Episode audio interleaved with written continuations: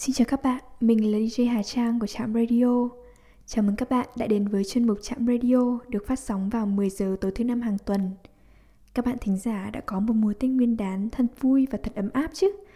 Hà Trang mong rằng các bạn đã có những giây phút nhiều ý nghĩa bên gia đình trong dịp Tết năm mới kỳ hợi. Những ngày này thì trên mạng xã hội cũng như trong những câu chuyện trà sư tử hậu, người ta hay nói về chuyện Tết xưa, Tết nay. Nào là Tết xưa thì vui vẻ, chân thật, còn Tết nay thì nhạt, nhiều thủ tục dườm già. Rồi thì xưa chỉ mong nhất ngày Tết, nay thì Tết nhất là dịp lễ đáng sợ nhất trong năm. Nhưng có bao giờ chúng ta ngồi lại và ngẫm nghĩ tại sao Tết bây giờ không còn vui như trước nữa hay không? Trong trạm radio số 28, Đỗ Phấn, Tết xưa trong mắt một người Hà Nội hôm nay, Hà Trang xin mời các bạn thử lắng nghe quan điểm về ngày Tết của nhà văn Đỗ Phấn, một trong những cây viết lâu năm và nặng tình với mảnh đất kinh thành Hà Nội. Và trong số radio đầu tiên của năm kỷ hợi này, đội ngũ làm chương trình cũng xin phép ra mắt kênh SoundCloud của trạm radio để phục vụ các thính giả thích nghe podcast. Các bạn có thể tìm thấy link được ghim trên fanpage chạm trích. Nhớ follow chúng mình để đón nghe radio hàng tuần nhé. Và bây giờ thì mời các bạn đến với Đỗ Phấn, Tết xưa trong mắt một người Hà Nội.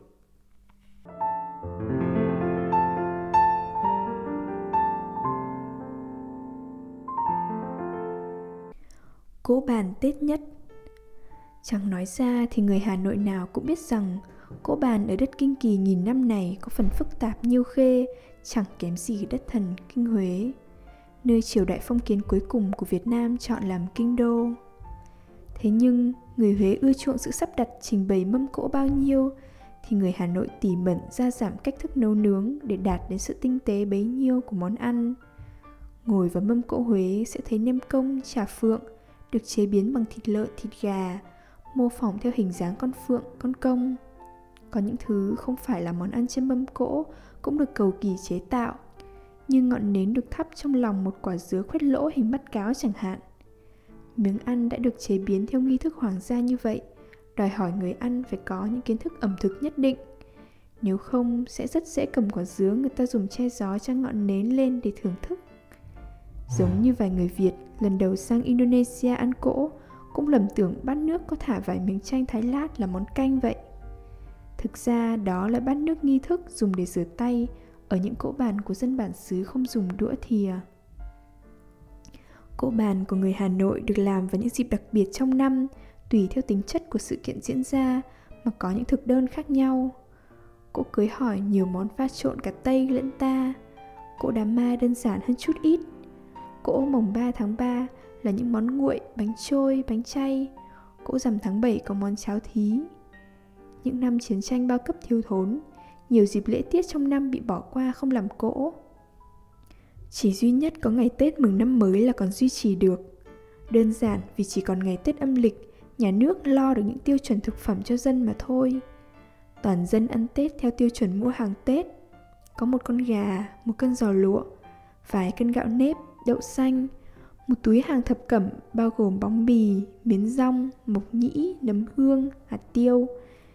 Trong túi ấy dĩ nhiên có cả một bánh pháo và một hộp mứt Phiếu thịt để dành đến Tết mua cân thịt thủ gói giò xào. Thịt lợn gói bánh trưng phải tự túc mua ngoài thị trường tự do. Cuối những năm 70, Hà Nội có phong trào nuôi lợn trong phố, nên cũng giải quyết được phần lớn nhu cầu thịt lợn ngày Tết. Cỗ bàn ngày Tết của người Hà Nội tùy theo gia cảnh mà nấu nướng bày biện. Tùng tiệm tối thiểu thì 4 bát, 4 đĩa, bao gồm bát ninh măng chân giò lợn, bát miến nấu lòng gà, bát canh mọc viên nấu nấm, bát bóng thả súp lơ, đĩa giò lụa, đĩa thịt gà luộc sắc lá chanh, đĩa nem rán, đĩa xôi. Khá giả hơn thì 8 bát, 8 đĩa. Hơn nữa thì bày cỗ mấy tầng bát đĩa với những món chim câu tần hạt sen, phi yến bảo ngư cực kỳ chân quý. Mâm cao cỗ đầy là thế. Tất cả những món ngon khó làm đều được các bà, các cô thực hiện vào ngày Tết – với tất cả niềm say mê chứ không chỉ là bổn phận. Quả gấc chín mua từ hồi tháng 8 treo trong bếp vắt vỏ, Tết mang ra đồ một chõ xôi gấc đỏ rực. Đĩa xôi được trang điểm bằng những hạt gấc còn nguyên vỏ lúa óng ánh. Đậu xanh vỡ hạt ngâm kỹ, đãi sạch vỏ, đổ chõ xôi hoa cao hanh vàng. lại nấu nồi chè đỗ đãi múc ra đĩa nhỏ sắc phừng rang lên trên chè đông đặc có diềm thạch mới mang ra làm món ăn tráng miệng Hà Nội là nơi hội tụ của dân tứ xứ. Gần như tất cả những món ăn ngon của đồng bằng Bắc Bộ đều được người Hà Nội chế biến một cách tinh tế nhất. Dịp Tết có nhiều món không làm ở nhà được thì đã có những hàng chuyên nghiệp chế biến sẵn. Giò chả và bánh dày ở vùng ước lễ mang ra, lợn sữa quay, ngỗng quay lên hàng buồm, nem nắm lên hàng bún. Chỉ nội những món ăn làm ở nhà cũng có mâm cỗ đến hơn chục đĩa bát. Cỗ Tết không thể thiếu món nem rán đã trở thành thương hiệu. Nhân nem Hà Nội khá cầu kỳ. Thịt, trứng, mộc nhĩ, nấm hương, miến, củ đậu thái chỉ, hạt tiêu và nước mắm ngon vài giọt. Gói trong bánh đa tráng thủ công và dán bằng mỡ lợn. Cúng xong miếng nem vẫn giòn rụm. Mâm cỗ Tết cũng không thể thiếu chiếc bánh trưng xanh cắt làm 8 phần bằng sợi lạt tước nhỏ. Bên cạnh nó sẽ là đĩa dưa hành nén kỹ từ hơn một tháng trước – Đĩa giò xào mộc nhĩ hạt tiêu cắt chéo bày rộng ra để đặt bông hoa bằng cà rốt đỏ vào chính giữa và mấy củ dưa hành bóc nõn xung quanh. Nấu nồi thịt đông múc vào bát để nguội. Khi ăn, khi ăn úp bát ra đĩa bày lên mâm. Cá dĩa kho giềng, gừng, thịt ba chỉ chín nục xương đỏ au màu nước hàng xếp ra đĩa nhỏ. Cá kho này ăn với bánh trưng chẳng có món gì ngon bằng. Mâm cỗ cầu kỳ sẽ có thêm món nộm thịt gà xé, trộn hoa chuối rắc lạc rang húng quế thơm lừng. Những món xào rau với cá quả, với thịt lợn cũng rất được ưa chuộng trong ngày Tết. Bát canh bóng thập cẩm được chế biến rất cầu kỳ bằng thịt lợn, su hào, cà rốt, súp lơ, tôm nõn, đậu ván, hành, rau mùi và bóng bì ngâm tẩy bằng phèn chua, gừng và rượu trắng. Bát canh măng nấu mực khô cũng cầu kỳ không kém với gần chục thứ nguyên liệu và cách nấu hết sức tỉ mỉ. Ngoài những bát măng, miến, bóng, mọc ra, thỉnh thoảng đổi bữa người ta nấu nồi canh cá quả rau cần. Ăn Tết kéo dài ít nhất 3 ngày. Các món ăn chủ yếu được chuẩn bị từ hôm 30 Tết. Mồng bốn hóa vàng lại nấu nướng những món mới. Đói hôm dỗ cha, no ba ngày Tết là thế. Hình như càng những năm tháng đói khổ thì người Hà Nội lại càng chuẩn bị cho gia đình một cái Tết linh đình nhất có thể. Dù thực phẩm chẳng có bao nhiêu thì mọi nhà cũng nhộn nhịp không khí Tết từ hôm 27, 28. Đàn ông giúp vợ đi mua lá xong, lạt sang, củi tạ. Trẻ con hì hục sửa lá gói bánh trưng. Đàn bà ngâm gạo đãi đỗ. Chiếu cũ trải giữa nhà bày chậu gạo, nồi đỗ, nồi thịt lợn ướp hạt tiêu nước mắm xung quanh. Lá rong xếp một chồng xanh ngắt. Người vụng gói khuôn, người khéo gói vo. Trẻ con tập gói bánh trưng con, Bánh, bánh trưng ngọt cầu kỳ hơn một chút ở nhân đậu xanh thịt nạc. Khi gói phải dùng dao bài cạo mỏng cục đồng phèn mua ở chợ và nhân bánh. 8 giờ tối là bắt bếp nổi lửa. Gà gật trong nồi bánh y ục sôi suốt đêm để đổ thêm nước. Đặt siêu nước bên cạnh bếp để lấy nước nóng sáng ngày ra tắm bữa tất niên. Chiều 30 Tết là làm cơm cúng ông bà tổ tiên, tiền chủ.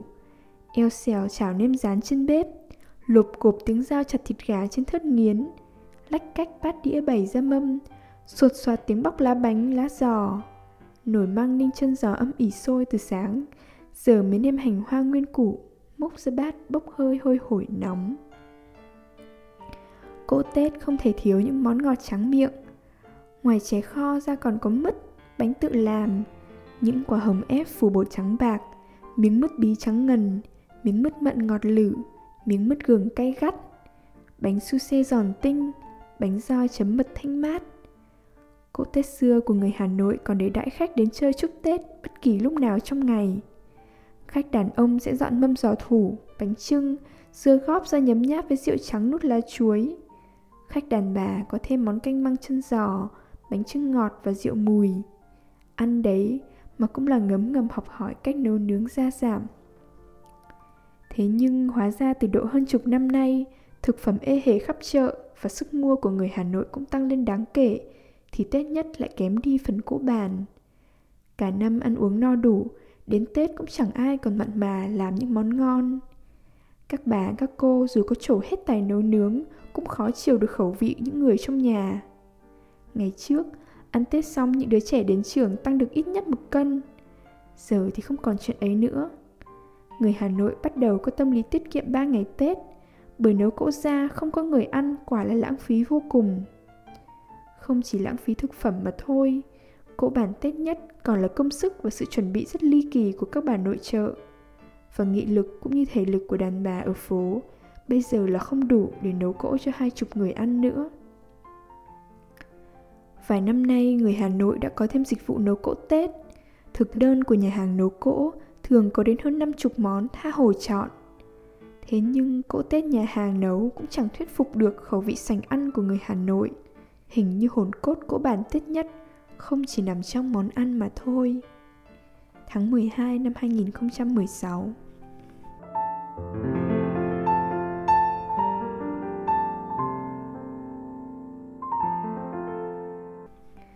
Đào rừng Người Hà Nội chơi hoa đào từ bao giờ chẳng ai biết cả. Huyền tích dân gian truyền khẩu nói rằng hoa đào có mặt ở Tống Bình vào khoảng thế kỷ thứ bảy, thời nhà Đường. Lúc ấy, Tống Bình là quận trị quận Giao Chỉ. Đại khái vị trí địa lý nằm ở bờ nam sông Hồng và gồm các huyện Từ Liêm, Hoài Đức bây giờ. Đám binh lính nhà Đường đồn trú ở vùng Nhật Tân mang cây đào sang trồng để ngắm hoa Tết cho đỡ nhớ nhà. Chuyện này có thể tin được Đến tận bây giờ, người Hà Nội định cư khắp Nam Châu vẫn có thói quen Tết âm lịch đến thế nào cũng cố tìm một cành đào cắm trong nhà mừng xuân mới. Nhìn trên Facebook có thể thấy rộn ràng sắc xuân Hà Nội ở tận những Melbourne, Sydney, Berlin, Paris, California. Thứ hoa đào người Hà Nội chơi hàng nghìn năm ấy không có sẵn trong rừng tự nhiên Việt Nam. Nó là các giống bích đào, đào phai, bạch đào, được cấy ghép bằng mầm hoặc nhánh lên gốc cây đào rừng. Đó là những giống hoa cánh kép, dày, rực rỡ nhưng không bao giờ ra quả. Công nghệ cấy ghép đào hẳn là đã có hàng nghìn năm tuổi trên đất này. Vài chục năm nay cũng đã được phổ biến rộng rãi ở nhiều nơi trên đất nước, nhưng hình như cách chơi đào thì không còn như cũ nữa. Những vườn đào trên đất Nhật Tân cũ nay lác đác chuyển ra ngoài đê sông Hồng, lan cả sang các vùng Mê Linh, Hưng Yên, Bắc Ninh, với mục đích chính là cung cấp hoa đào vào dịp Tết cho dân Hà Nội. Quan niệm về vẻ đẹp hoa đào của nông dân các vùng xa Hà Nội chắc chắn cũng không gần với thẩm mỹ hoa đào của người Hà Nội nữa. Người Hà Nội ít khi cắm trong nhà một cành đào to lớn béo tốt được cắt tỉa hình chiếc nơm úp cá trăm nhà như một. Nhưng tiếc thay, đó lại là quan niệm về vẻ đẹp của cành đào ở những vùng trồng ra chúng. Và kết quả tất yếu, đào ế. Sau chợ hoa đêm giao thừa, phải chất lên xe rác đổ đi khá nhiều. Năm nào cũng thế. Mười năm nay, người Hà Nội thích chơi đào rừng. Thực ra thì thú chơi này đã có từ xa xưa. Trên vùng Nghi Tàm, Quảng Bá, Nhật Tân ngày trước, vẫn có vài nghệ nhân trồng đào rừng, phục vụ một số khá ít người chơi giống đào cánh đơn mong manh phong vị rừng núi này. Vài nghệ nhân xuất sắc còn biết cách cắt tỉa, tạo mấu mắt, thế, dáng cho cành đào non, trở thành phong xương giàu dãi như cây đào vài chục tuổi trên núi. Chuyện này không dễ. Để làm ra cánh đào rừng gồ ghề mấu mắt, địa y bám đầy như tự nhiên là cả một nghệ thuật lâu đời. Tất nhiên, giá bán một cành như thế bằng cả một vườn bích đào hình chiếc nơm, nhưng vẫn đắt hàng. Khách chơi quen chỗ thường lên tận vườn từ khoảng tháng 1 ta, chọn lựa và đặt tiền mua trước từng cành trên cây, chờ đến giáp Tết mới lên cắt về. Cái thời xe cộ đường xá khó khăn mà ngày Tết có được cành đào rừng đã đủ chứng tỏ đẳng cấp của người chơi dù chỉ là cành đào rừng trồng trên phố. Giờ thì không còn ai trồng đào rừng trên phố nữa. Chỉ vài giờ xe chạy ra các vùng rừng núi Hòa Bình, Mộc Châu, Yên Bái, Lạng Sơn là bạt ngàn rừng đào. Cây đào ăn quả nhiều nguồn gốc đủ cả Á Âu, người ta trồng lưu niên khắp trong các bản làng và đồi núi. Có vài giống đào Vân Nam nhập về trồng ở các vùng Lào Cai, Lạng Sơn, quả to vỏ trắng ăn khá ngon. Số còn lại nhập giống từ châu Âu có lẽ chưa hợp thung thổ, quả ăn chua và chát lè lưỡi. Nhiều năm giá rẻ quá, người ta để dụng chẳng ai buồn hái. Thế nhưng, hoa đào rừng vẫn luôn là món hàng được mong đợi nhất trong năm của người Hà Nội đã có vài nhà bảo vệ môi trường ẩm ương hốt hoảng hô hoán lên về việc tàn phá cây đào rừng vào dịp Tết âm lịch. Ẩm ương ở chỗ, họ đã không phân biệt được cây mọc tự nhiên với cây trồng làm thương phẩm. Chẳng có cây đào nào mọc tự nhiên trên khắp giải đất Việt Nam này. Tất cả là do con người gây giống trồng trọt với mục đích rõ ràng là ăn quả hoặc chơi hoa. Cũng giống như lúa gạo ngô khoai vậy. Gặt lúa và bẻ bắp hàng vạn hecta khi mùa thu hoạch đến, ai lại gọi là tàn phá cây cỏ bao giờ? Đã thế, cây đào người ta trồng đâu có thể tự nhiên vác dao vào chặt cành mà được. Ăn đạn ghém chứ chẳng chơi. Giáp Tết chạy xe lòng vòng lên vùng Lóng Luông, Vân Hồ, Mộc Châu hoặc Lạng Sơn, vào tận vườn đào bát ngát mà mua vài cành hoa là lựa chọn của nhiều người Hà Nội bây giờ. Nó không những thỏa mãn thú chơi cầu kỳ sang trọng của khách, mà còn là thu nhập cao gấp nhiều lần bán quả của người trồng đào. Đã có nhiều người dân miền núi chủ trương trồng đào để bán hoa vào dịp Tết như thế. Thú chơi đào rừng có lẽ là một trong số rất ít nét văn hóa kinh kỳ còn giữ nguyên được bản sắc từ xa xưa đến giờ. Thật mừng! Tháng 2 năm 2016